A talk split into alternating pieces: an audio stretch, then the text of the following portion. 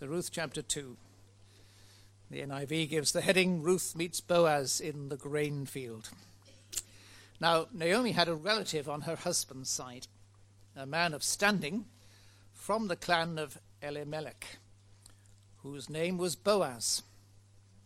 And Ruth, the Moabite, said to Naomi, Let me go to the fields and pick up the leftover grain behind anyone in whose eyes I find favor. Naomi said to her, Go ahead, my daughter. So she went out, entered a field, and began to glean behind the harvesters. As it turned out, she was working in a field belonging to Boaz, who was from the clan of Elimelech. Just then, Boaz arrived from Bethlehem and greeted the harvesters. The Lord be with you. The Lord bless you, they answered. Boaz asked the overseers of his harvesters, Who does that young woman belong to? The overseer replied, She is the Moabite who came back from Moab with Naomi.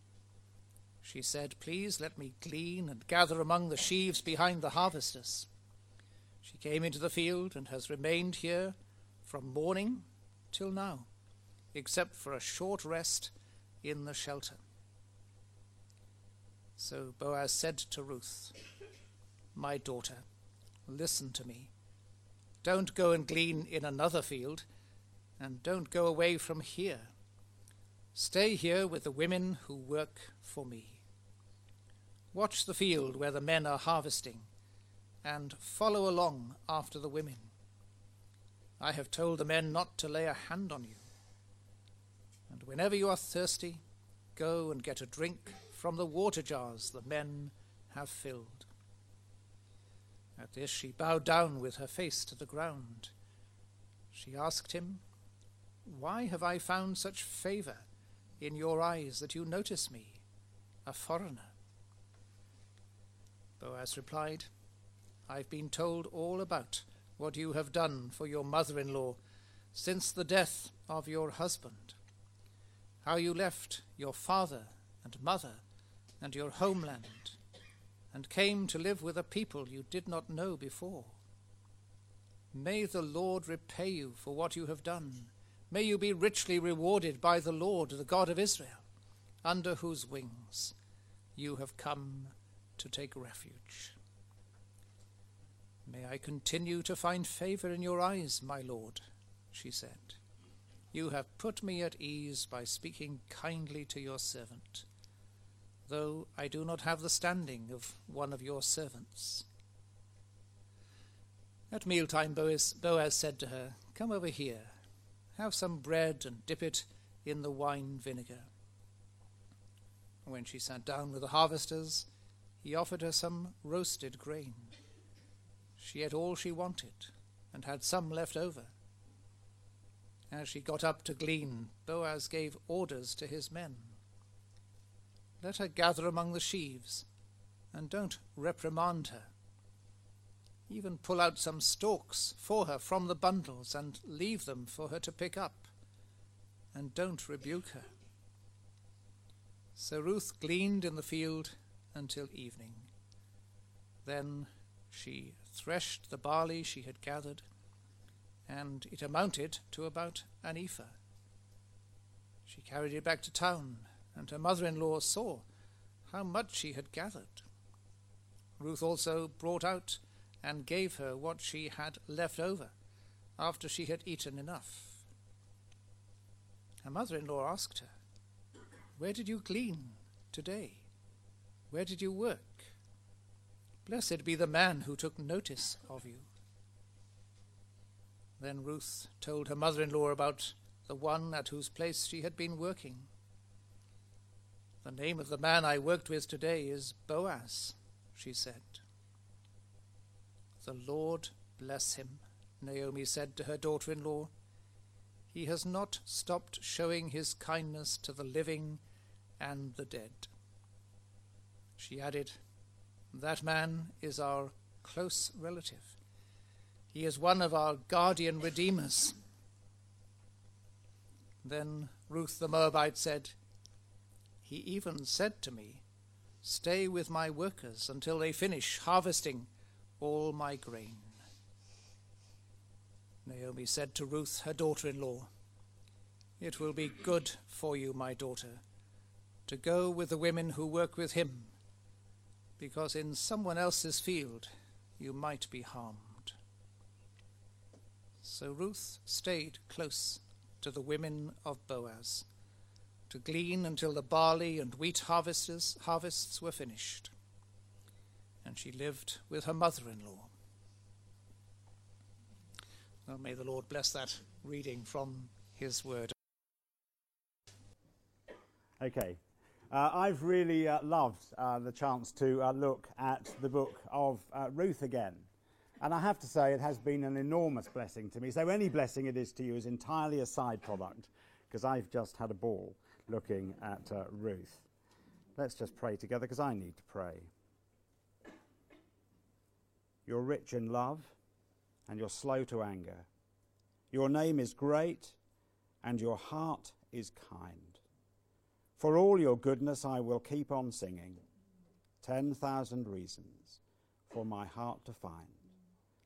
Please, Lord God, help us to find reasons to sing again this morning. Amen.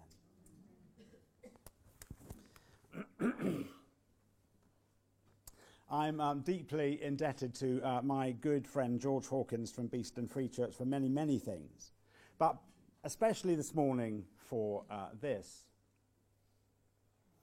Uh, he uh, tells this story in the context of the book of Ruth. It's a mural of uh, Jesus, Behold the Man, by a 19th century painter called Elias Garcia Martinez.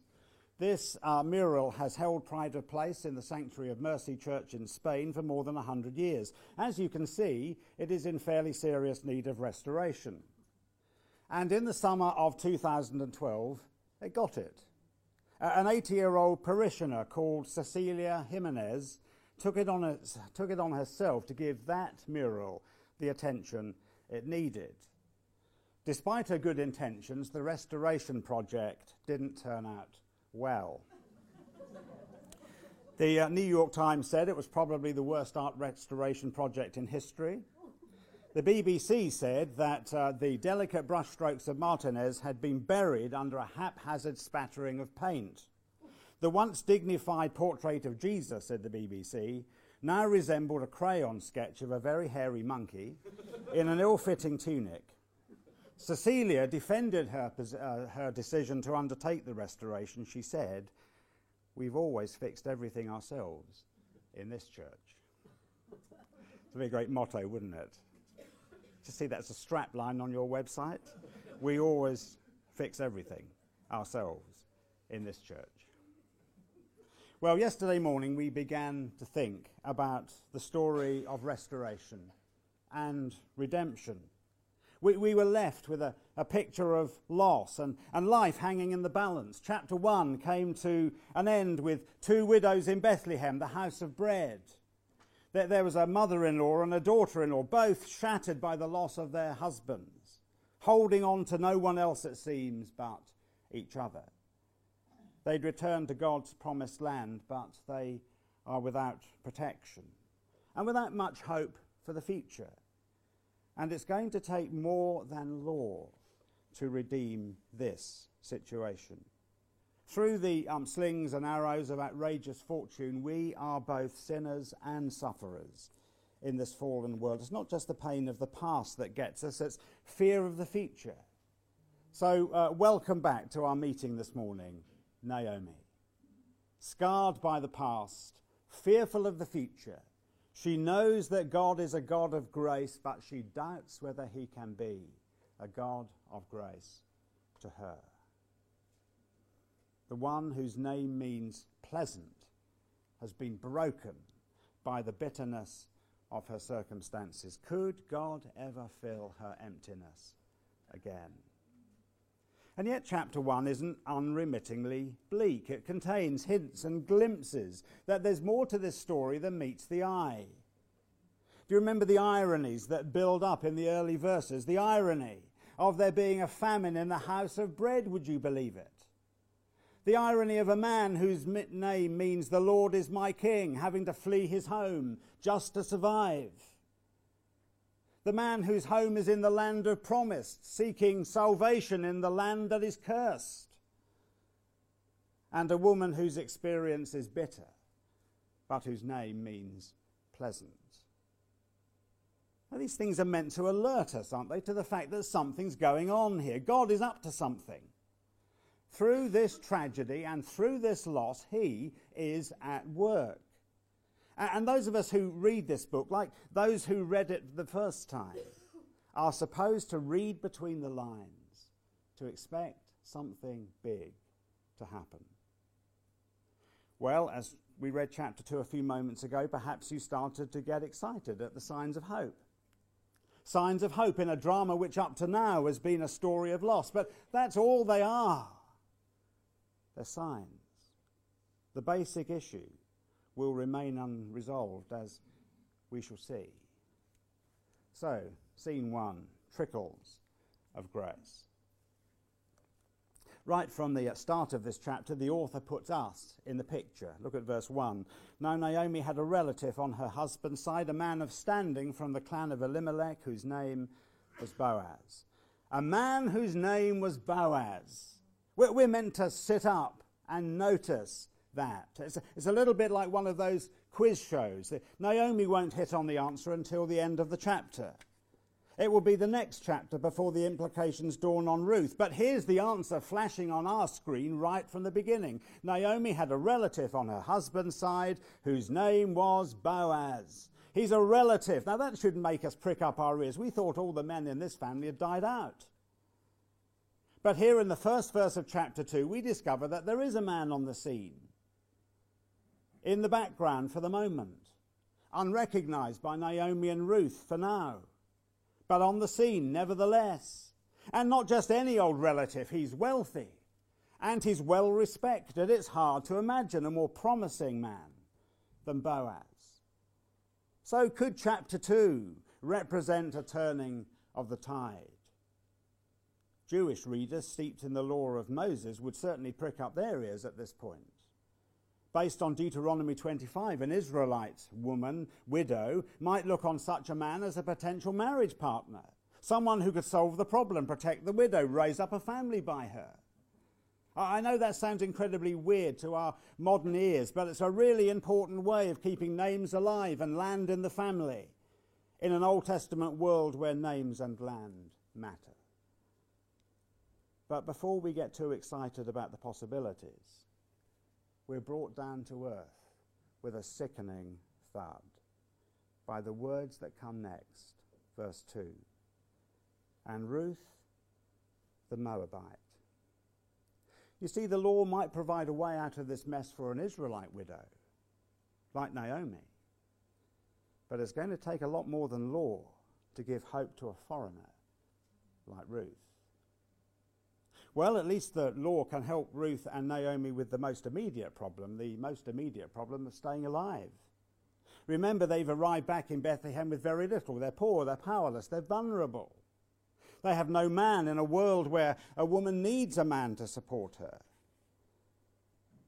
Yet, as we shall see, the law of Moses legislates for cases like this, and one of the poor, as one of the poor, Ruth, can legitimately glean in the harvest fields, picking up what's left over after the harvesters, harvesting herself round the edge of the field where the crops are to be left for just that purpose. And that's exactly what Ruth decides to do. Remember, this isn't a modern pick your own setup where you can gather a punnet of strawberries in no time. This is hard work, back-breaking labour. But that doesn't put Ruth off. She's not afraid to humble herself, this woman, and admit her vulnerability. She is one of the poor, she is one of the destitute. She will cast herself on the mercy of someone else. She reminds me a little of the Syrophoenician woman who comes to Jesus and said, Fine, just let me take the crumbs that fall from the children's table. Well, that's what's happening here. But are you struck by the words that come next? They're, make, they're meant to make us stop and say, hang on a minute. Verse 3 So she went out, entered a field, and began to glean behind the harvesters. As it turned out, She was working in a field belonging to Boaz, who was from the clan of Elimelech. Well, I never. As it turned out. That's a pretty loaded phrase, wouldn't you say? Literally, she chanced her chance upon. Somehow, Ruth just happens to find herself in the only man who matters in this chapter Boaz, of the family of Elimelech. As we might say, as luck would have it. What a remarkable coincidence. And once again, there's more to this story than meets the eye. Someone is guiding Ruth's steps, just as someone captured her heart in chapter 1. And just now, this person is taking up Ruth's cause here in chapter 2, and he wants to get us ready for something big. The problem of God's providence, as I've experienced it, is that it always takes ages for me to work it out. I just rarely get to see it in the present and appreciate it in, in real time. God never seems to send me a commentary on this chapter of my life. He certainly never sends me a preview of the chapter to come. At the very best, I am able to reflect on what He has been doing in the past. It's only on reflection that we see what God's been doing.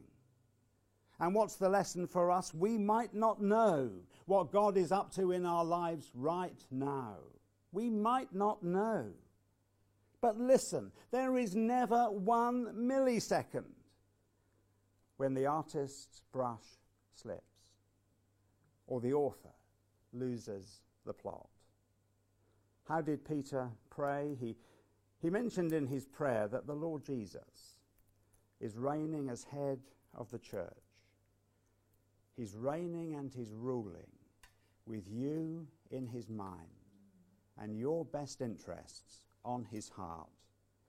And he doesn't just do it for you, he does it so that he can bless the world through you.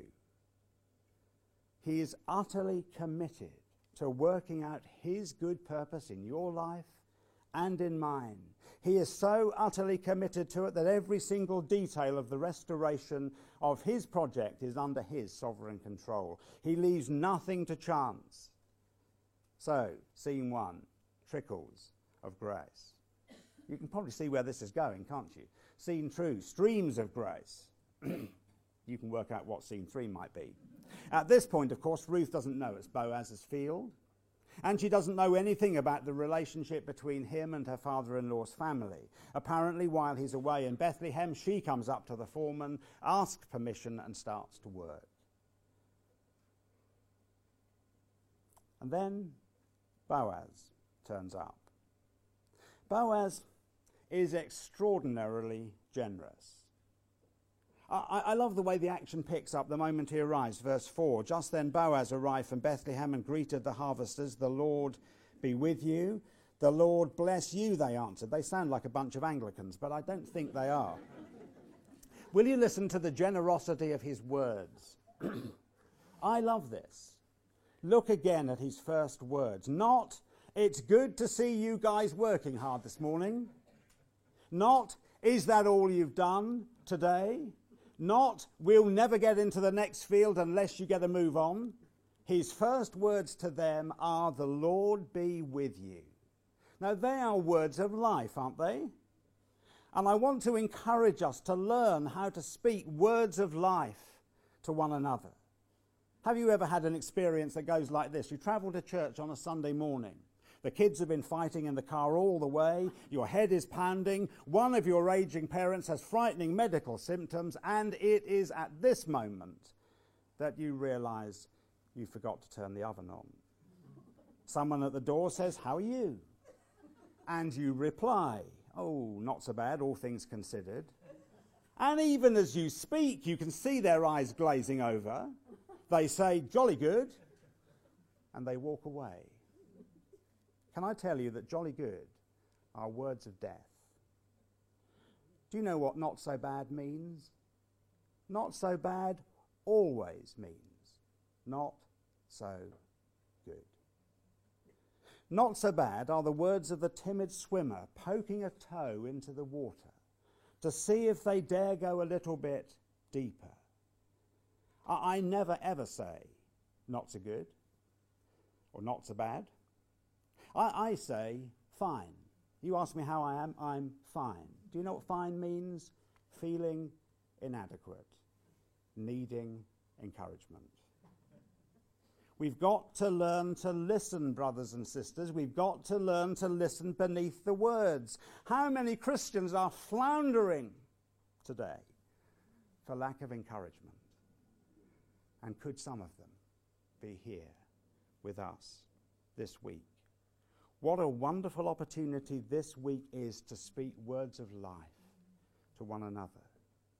And Boaz speaks words of life to his men. Then he spots this woman he doesn't recognize. Understandably, he asks about her. Look closely at the question in verse 5. Boaz asked the overseers of his the overseer of his harvesters, Who does that young woman belong to?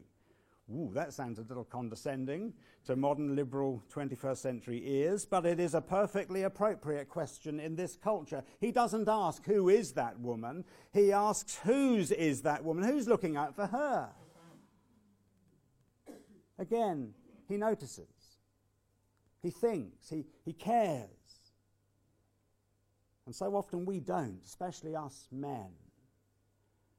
Eyes and ears firmly disengaged, we approach with mouth wide open. Boaz won't approach her directly. He, he won't infringe the rights of any other man in her life. That could bring enormous embarrassment and shame to her. But again, just as we start to get a little tingle, just as we start to get a hint that there might be something going on here, there's staring us there, staring us in the face. Listen to the foreman's reply, verse 6. She is the Moabite who came back from Moab with Naomi. Do, you see it? No mention of a name. But that same damning reality twice She's the Moab, Moabite from Moab. You want to know who she is, Boaz? I'll tell you. She belongs to the gods of the Moabites. And again, just like yesterday, our hopes are shattered on the rocks of Deuteronomy 23. The Moabites are a people cursed by God. Now, do you see what's happening here? Yes, this woman is the one who came back with Naomi. Yes, she's the one everyone's talking about in town. Yes, she's the one about whom we've heard so much. Yes, she's the one who's done all the right things. She came to the field. She cast herself on the mercy of the, the, the, uh, the servants. And, and she's worked hard all day. She's no beggar. She's no sponger. She's this woman, but you can't change the facts. The facts are the facts. She comes from Moab. So, what happens next takes us by surprise. The law might require Boaz to let Ruth glean in his fields, but that's all. Boaz goes a whole lot further. He approaches her. He goes out of his way to be kind to her. He offers her protection and a place among his harvesters. This is not law, this is grace. Come back with me to verse 2, will you? And Ruth the Moabite said to Naomi, Let's go, let me go to the fields and pick up the leftover grain behind anyone in whose eyes I find favor. Well, here she is. She's found favor in the eyes of Boaz. But the problem won't go away. In verse 10, she draws attention to it herself. Why have I found such favor in your eyes that you notice me, a foreigner? Our psychologist friends would have a field day with this, of course. Ah, lack of self esteem, that's her problem. But Ruth's not suffering from lack of self esteem. She's not just strong in the IQ department, She's strong in the emotional intelligence department too. Attractive as she might be, diligent as she undoubtedly is, in the end, she knows she's still a foreigner. She knows she can't rely on the law to save her. She has no claim to make on the law at all, none. She must rely on something more than law. And that's exactly what Boaz extends to her. Look at his generous words in verse 8. So Boaz said to Ruth, My daughter, listen to me. My daughter. Does that remind you of anyone? I think it should. We, we learn a lot about people by the way they deal with the vulnerable and the less privileged than themselves. Ruth is no Disney princess. She doesn't even have the status of one of Boaz's servant girls. And Yet he doesn't judge her for her pedigree, her past, her present. He meets her where she is. My daughter, listen to me. And his generous words lead to generous actions. Look at verse 8 again, will you? Don't go and glean in another field and don't go away from here. Stay here with the women who work for me. Watch the field where the men are harvesting and follow along with the, after the women. I've told the men not to lay a hand on you. And wherever, whenever you're thirsty, go and get a drink from the water jars the men have filled. Effectively, he brings her onto the harvesting team. Not casual labour anymore, staff now, with all the rights and privileges that go with that. As Boaz ponders everything he's heard about Ruth, an irony dawns on him. Look at verse 11 again. She's a woman who has shown mercy herself to Naomi. Like Father Abraham, hundreds of years ago, she left her home, she left her family, she left her God to come to a foreign land. And she, like the nation of foreigners that left Egypt, has been gathered under the wings of the living God. Remember what God told his people at Mount Sinai? You yourselves have seen what I did to Egypt and how I carried you on eagle's wings and brought you to myself. And Moses picked up that imagery again shortly before his death. Like an eagle, stirs up its nest that flutters over its young, spreading out its wings, catching them and bearing them on its pinions, the Lord led Israel. And later, the psalmist David will be inspired by the same thought in Psalm 57 Be merciful to me, O God, be merciful to me. For in you my soul takes refuge. In the shadow of your wings I will take refuge till the storms of destruction pass by. And what Boaz sees and what all these writers speak about is happening here and now in the very experience of Ruth. Verse 12 May you be richly rewarded by the Lord, the God of Israel, under whose wings you have come to take refuge. Ruth the Moabite, the one who has no right to mercy, has cast herself on mercy. And Boaz will treat her not just with law, but with grace. Here's a question. Does Boaz, uh, Boaz notice Ruth simply because of what she's done? And does he reward her simply because of what she's done? Well, yes, but, but what has Ruth done? Why did she abandon Moab and return to Bethlehem with Naomi? Because she's come to pin her hopes on the living God. Pinning her hopes on the living God doesn't earn her this blessing. But pinning her hopes on the living God does enable her to receive this blessing. But the generosity doesn't stop here in the verses that follow. Boaz does much, much more than the law requires when it's time to eat. He provides for her bread, wine, roasted grain generously. He provides for her without making her an object of ridicule. She eats until she's satisfied. This is probably the best meal this girl has had for years. And don't miss the glorious hint of the gospel here, will you? A foreign woman being welcomed to the Lord's table. But Boaz isn't just generous, he's also wise. Ruth eats with the reapers. He does not draw attention to her. Quietly, without her knowledge, he instructs his men to pull out great hunks of barley and leave them on the ground for her to pick up. He doesn't parade his interests so that people say, Ooh, look who's caught the boss's eye then. But quietly behind the scenes, he makes sure she receives mercy. And at the end of the day, when she's finished threshing what she's gleaned, she returns home with as big a sack of barley as she can carry.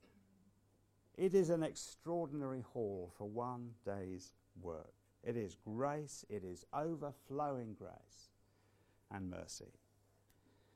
Boaz goes way beyond anything the law requires or convention demands. And he does it at his own cost. This may be free of charge to Ruth, but only because it is not free of charge to Boaz. And isn't that the nature of grace? Great riches at Christ's expense. Grace does not stop to count the cost. Grace never says enough's enough. Grace never says this far and no further. And don't we need to get a handle on this? Because how are other people going to experience the generosity of God if they can't experience it through us? God doesn't usually use carefully crafted programs. He doesn't use well organized meetings. I dare I say it, he doesn't use well oiled organizations like FIC. He uses generous people. And, brothers and sisters, we need to get a handle on the, the importance of generosity. God's mercy normally comes through generous people. Listen to this from James chapter 2. Religion that God our Father accepts as pure and faultless is this to look after orphans and widows in their distress. Not stainless steel morality, but warm hearted generosity. And I wonder if it's worth us stopping just for a moment to ask what is it that's happened in Boaz's life that has produced this kind of generosity? What's happened in his life to ripen the fruit of the Spirit in him? I think we find the answer in an unlikely source. Listen to this from Matthew chapter 1. It's just one of those dreaded family trees. Do you remember? The sort that really probably should be in a table at the back of the Bible along with the weights and the measures and the maps or not. Listen, Salmon was the father of Boaz, whose mother was Rahab. Rahab. Why is Boaz able to rise above the fact that Ruth is the Moabite from Moab? Why is he able to show her such mercy? Because Boaz himself was born into a family that had received that kind of mercy from God Himself. What makes people generous is generosity. We show measureless mercy to others when we know that we have received measureless mercy from Him. But there is another lesson here. A, a, lesson that I wonder is incredibly important for those of us in gospel work, for ministers and missionaries. We also need to learn how to receive mercy. Ruth doesn't turn down Boaz's kindness because she's a strong and an independent woman. No, she is a gracious recipient. Look, look again at verse 10. Why have I found such favor in your eyes that you notice me, a foreigner? And the truth is that we must be willing to, sh- to receive God's grace from others as well as to show it to others. Maybe God's leading you through some pretty deep waters just now. And frankly, you do not understand what's happening in your life. Can I plead with you not to go through it alone? Don't be afraid to let others get close enough to you, to listen to you, to speak with you, to pray for you, to help you. Listen to a rather moving story from an American pastor called James Sullivan. His nickname was Frog. I've no idea why he was called Frog, maybe because he was always jumping around from one thing to another. Until one day, the jumping stopped. His wife, Caroline, cracked under the strain of his ministry.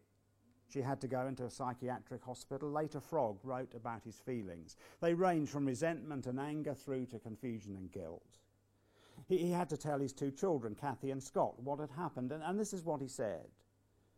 It is quite long, so I'll just read it to you. After I put the kids to bed and prayed with them, my little Kathy saw me cry for the first time in her life. I think that night she learnt something about her dad that I was a man, human, hurt, alone, and lonely. I headed for the fridge to mix a drink. At that very moment, I think I acknowledged that I was through with God for good, through with the Christian life I'd known, because I'd given everything to Him and ended up with nothing but a hurt, lonely, confused wife and a nest of problems. I was really angry, knowing that I had hurt Caroline deeply. As I headed for the fridge, the doorbell went, and an unbelievably wonderful man, Jack Johnston, was standing in the doorway. I'd already prayed earlier that night, and in the middle of my prayer, I told God I didn't understand it. I'd kept my end of the bargain, and He'd done this dastardly thing to me. I didn't even know where He was or what He wanted from me any longer. I'd given Him my lifeblood and my family, and now He was trying to destroy me. As Jack walked into the room, he grabbed me and hugged me tight for 10, maybe 15 minutes. He hugged me so tight and with such strength of caring that my anger and bitterness and disappointment seemed transferred from my tragic soul to his very being. He never quoted verses, he never said everything was going to be all right. He just blessed me with a short prayer and walked out of the door carrying my hostilities into the night. I didn't understand it then. I don't pretend to understand it now. I still don't understand what happened to Caroline. But because of Jack, I was able to accept the situation. The love we received from Christians in the next few months was astounding, overwhelmingly beautiful. Meals were brought into our homes for a solid month. People came to make our beds, clean our house. I received money in envelopes through the mail from unknown sources to help with medical expenses that soared out of sight. Here we go. The thing that destroys a good many of us as Christians, and I think I want to say particularly a good many of us as Christian workers, is our inability to relate to each other in a warm, honest, compassionate sort of way. Even with those to whom I was close, I failed in this endeavour. I was so busy being a doing Christian. Boy, that was certainly me. I forgot what God called me to be.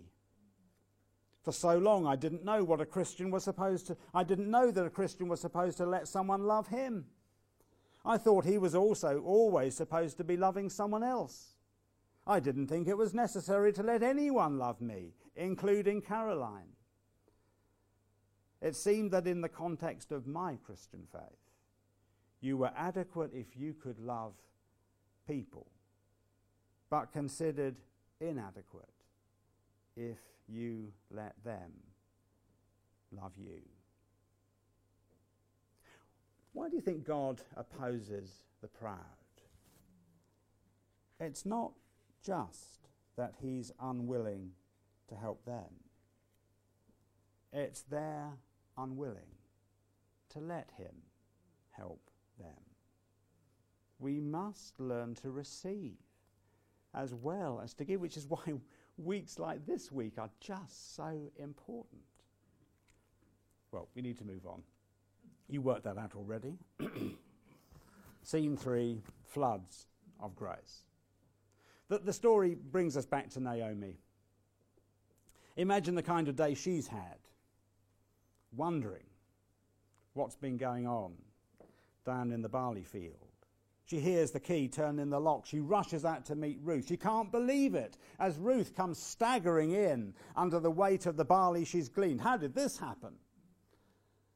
But her delight turns to amazement when she discovers who's behind it. Verse, 8, uh, verse 19. The name of the man I work with today is Boaz.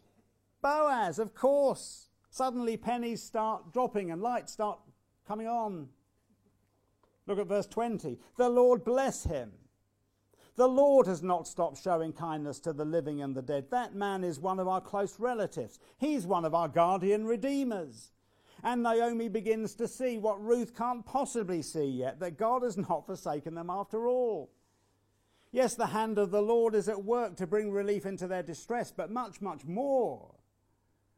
Yes, Boaz is kind. He's the one who instructs the harvesters to leave great hunks of barley lying around for Ruth to find. It's Boaz, but in Boaz's kindness and through Boaz's kindness, Naomi begins to see once again that God is kind and maybe even willing to be kind to her.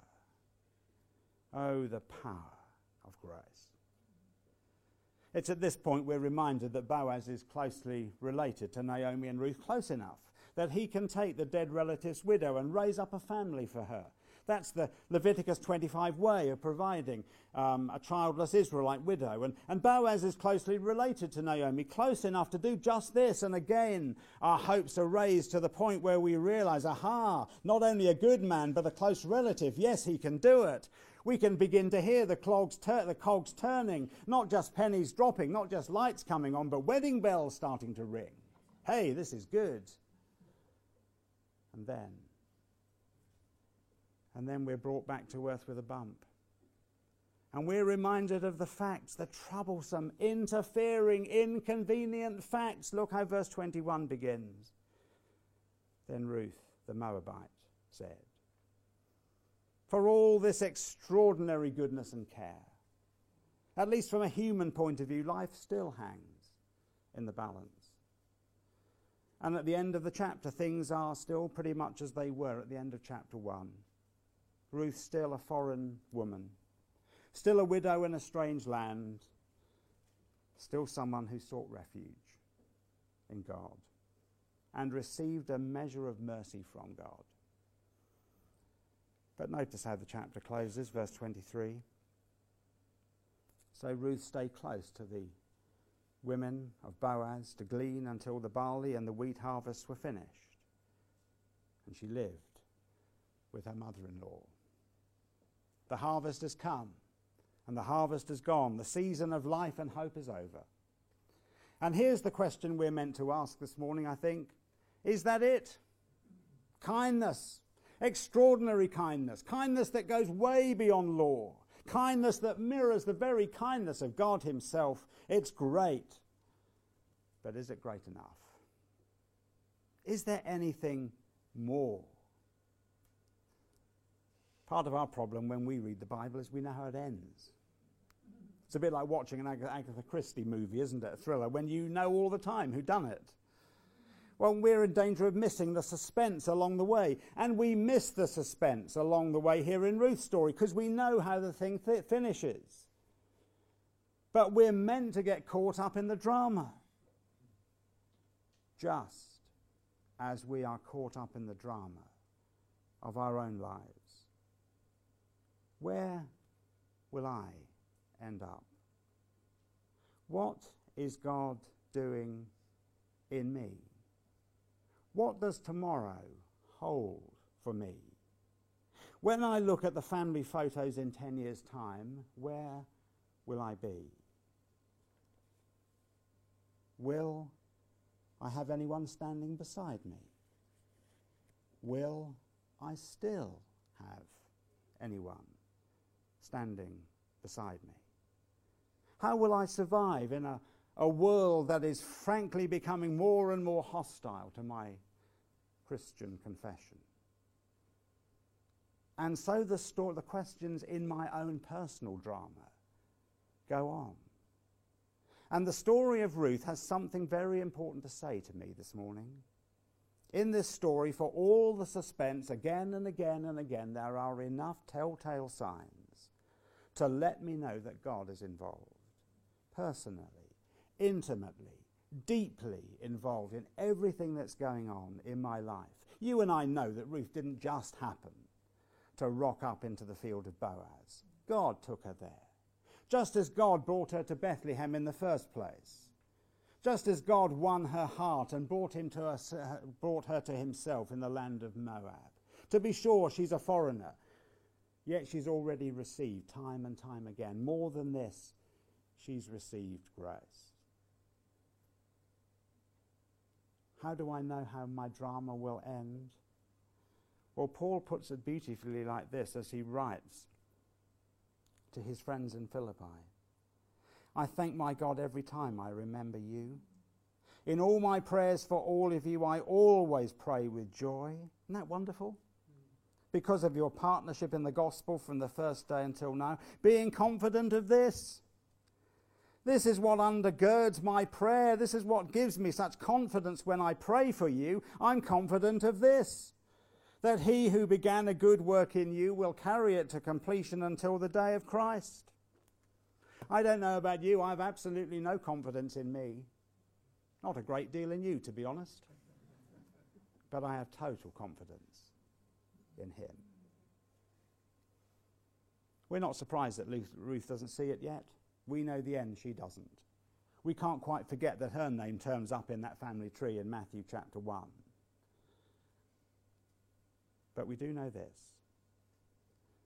For all the elements of suspense and surprise in your drama and mine, there's one massive difference between Ruth and us.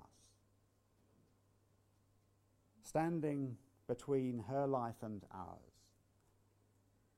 stands the cross of Jesus.